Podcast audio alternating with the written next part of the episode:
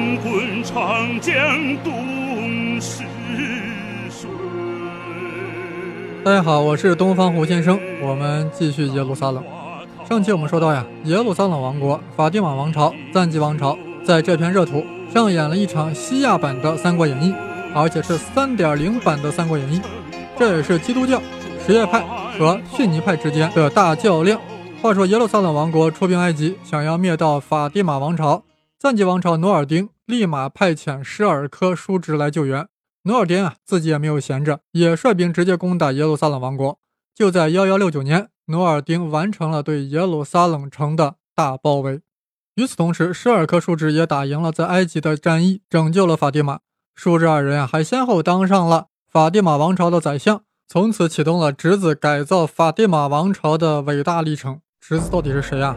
他就是世界历史上赫赫有名的、人人皆夸的萨拉丁。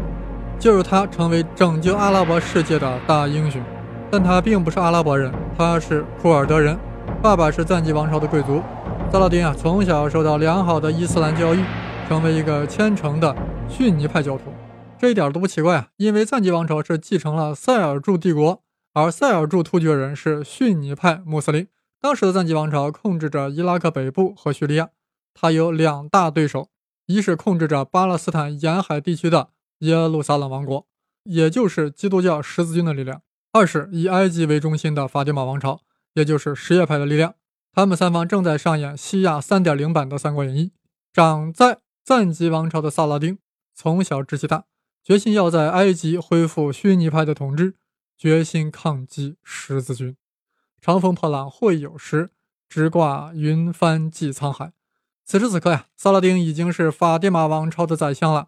他当然要去实现他最早的抱负之一，恢复逊尼派在埃及的统治。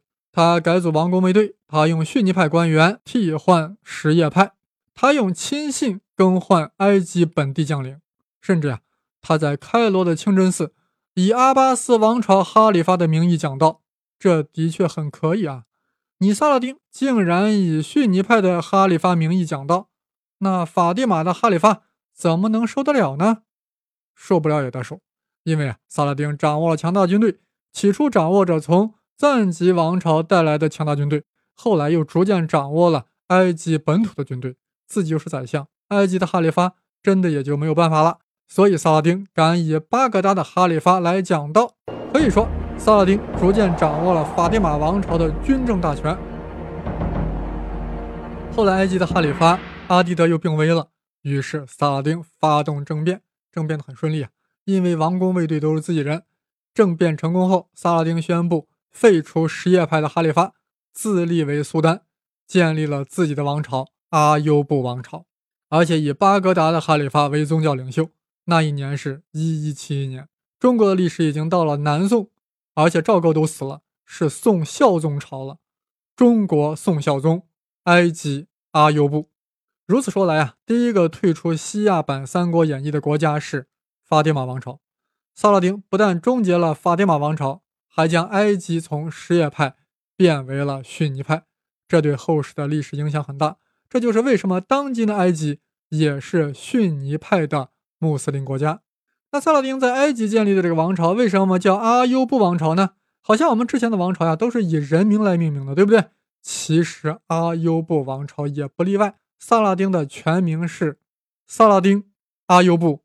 本，不过大家别忘了一点，萨拉丁可是赞吉王朝派遣到埃及的，所以即便萨拉丁都成了阿尤布王朝的苏丹，但名义上还是赞吉王朝的附庸。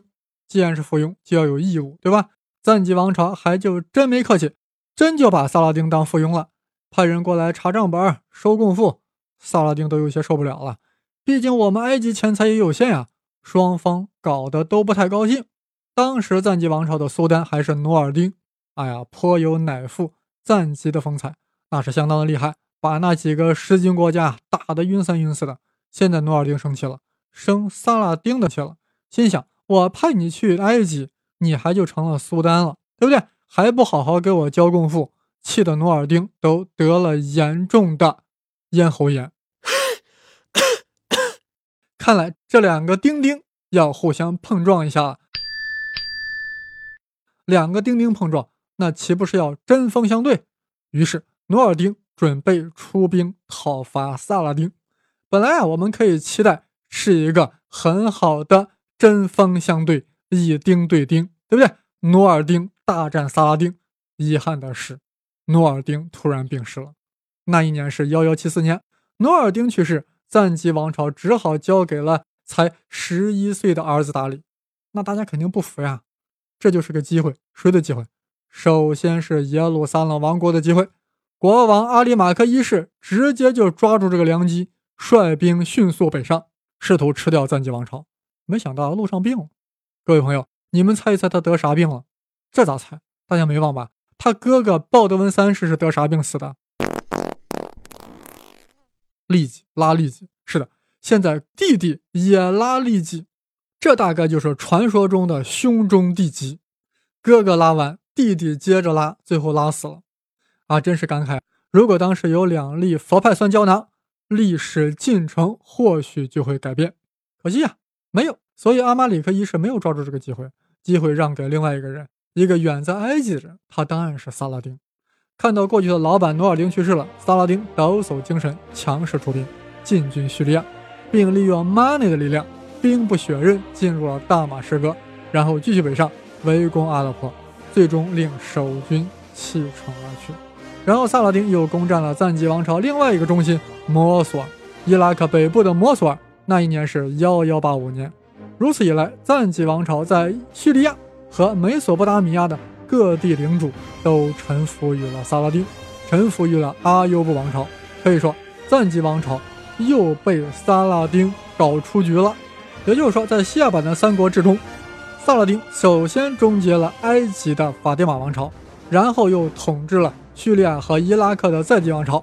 可以说，萨拉丁将本来四分五裂的穆斯林力量重新整合了起来，为其成为阿拉伯世界大英雄。奠定了基础。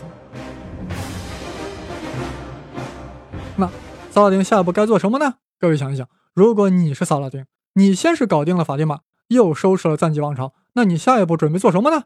什么吃喝玩乐、衣锦还乡、解甲归田？这都不是萨拉丁的选择。萨拉丁年轻时两大志向，大家忘了没有？一是要在埃及恢复逊尼派统治，这个已经实现；还有一个呢，就是要抗击十字军，要解放耶路撒冷。这也是我们西亚《三国演义》的必然趋势，当然是三点零版的《三国演义》。此时呀，这三国里还剩下一个力量，那就是耶路撒冷王国，这个由十字军所创立的基督教王国。萨拉丁岂能坐视不管呢？耶路撒冷王国地盘呀，就在巴勒斯坦。大家打开地图可以发现，巴勒斯坦啊，正好夹在埃及和叙利亚之间，当然是斜着夹的啊。萨拉丁觉得他可以用埃及和叙利亚这两个大磨盘。将夹在其中的十字军磨成齑粉，啊，磨夹菜，直接夹着菜吃了。其实呀，阿腰部王朝早就威胁到耶路撒冷王国了。萨拉丁在收拾赞吉王朝同时呀，也在攻打耶路撒冷王国。刚才说过，国王阿马里克一世呀拉利吉拉死了，于是乎鲍德温四世在一一七四年继位，成为耶路撒冷新任国王。这位新国王呀。不再受到赞吉王朝的威胁，但是萨拉丁开始攻打耶路撒冷王国了。鲍德温四世很有名，是耶路撒冷王国著名的麻风王、麻风病国王。啊，说到这里啊，我们就和上期节目的结尾对接上了，对吧？鲍德温四世很不容易啊，不但身患麻风病，还要面对国内两大派系的争斗。我们上上期讲的圣殿骑士团和医院骑士团啊，就分别隶属于这两大派系。啊，并不奇怪啊，一个是屌丝骑士团，一个是贵族骑士团，肯定尿不到一壶啊。好，继位才三年，萨拉丁就以两万人攻打巴勒斯坦，鲍德温四世仅率数千军队啊，就击败了萨拉丁。为啥呢？一是麻风病国王呀，很有相当的军事才能；二是这数千人的军队中呀，有几百名骑士，几百名圣殿骑士团的骑士，那绝不是吃素的。萨拉丁没招得住。两年后，萨拉丁再次偷袭耶路撒冷王国。大败鲍德温四世，圣殿骑士团也遭到了重创。鲍德温四世的病情呀，又在不断的恶化。麻风病特别可怕，我这里就不详细描述了。其实我也没见过，就是小的时候听说过，特别可怕。而此时的萨拉丁专注于收拾赞吉王朝。幺幺八五年，萨拉丁攻占了赞吉王朝的最后一个中心摩索尔。恰在这一年，鲍德温四世与世长辞了。是的，他顶住了萨拉丁，但没有顶住麻风病。这下子呀，耶路撒冷王国的内斗达到了白热化。而此时的萨拉丁啊，却不愿意趁人之危，而是默默地看着他们内斗啊内讧。默默两年之后，萨拉丁实在忍不住，因为被招惹了。萨拉丁提兵三万，大抵进军巴勒斯坦。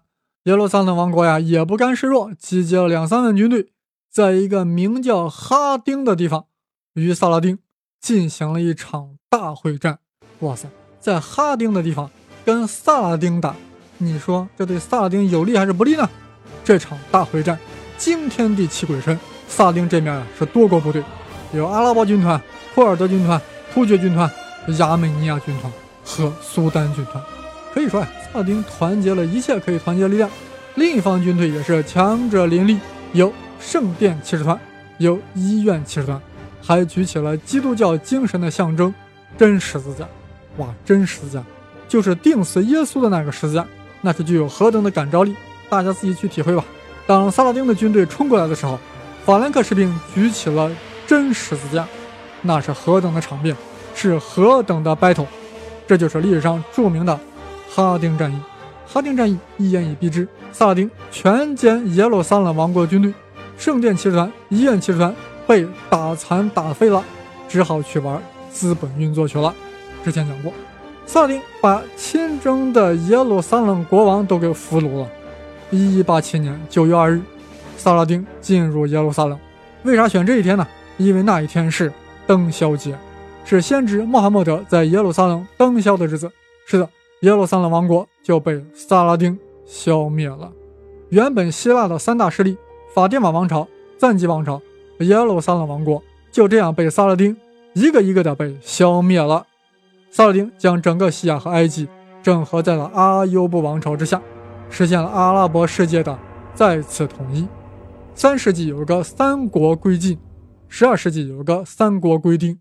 西亚三点零版的三个国家，谁都没有胜利。